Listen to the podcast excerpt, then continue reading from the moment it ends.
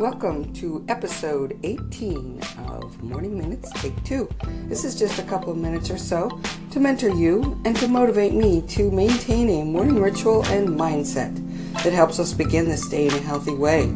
Tip number one today I'm going to talk to you a little bit about journaling.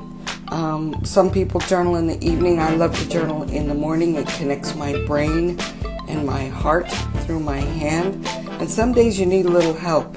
So, this is a journal prompt for you today. Write down the list of things that lighten your heart. You can begin it by saying, These things lighten my heart. And list out two or three, ten or twelve, however many things that lighten your heart, that put a smile on your face. Because sometimes when you're doing your your morning exercises or you know you're out on your walk, Often, if you'll take that list out and review it, it certainly helps move along your morning routine and in a positive direction and in a positive way.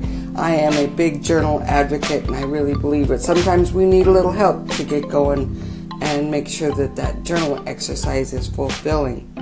Tip number two today, I have a quote for you, and it's a very famous quote. It says, You are what you repeatedly do.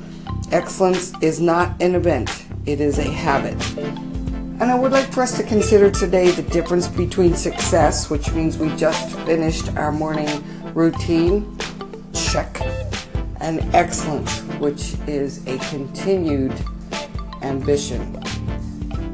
You know, one of the things I like to do is make sure that I grow in one thing 1% every day. So, one of my exercises is usually something that I add to or increase the um, you know the the reps that I do. I like to use my exercise to increase my excellence.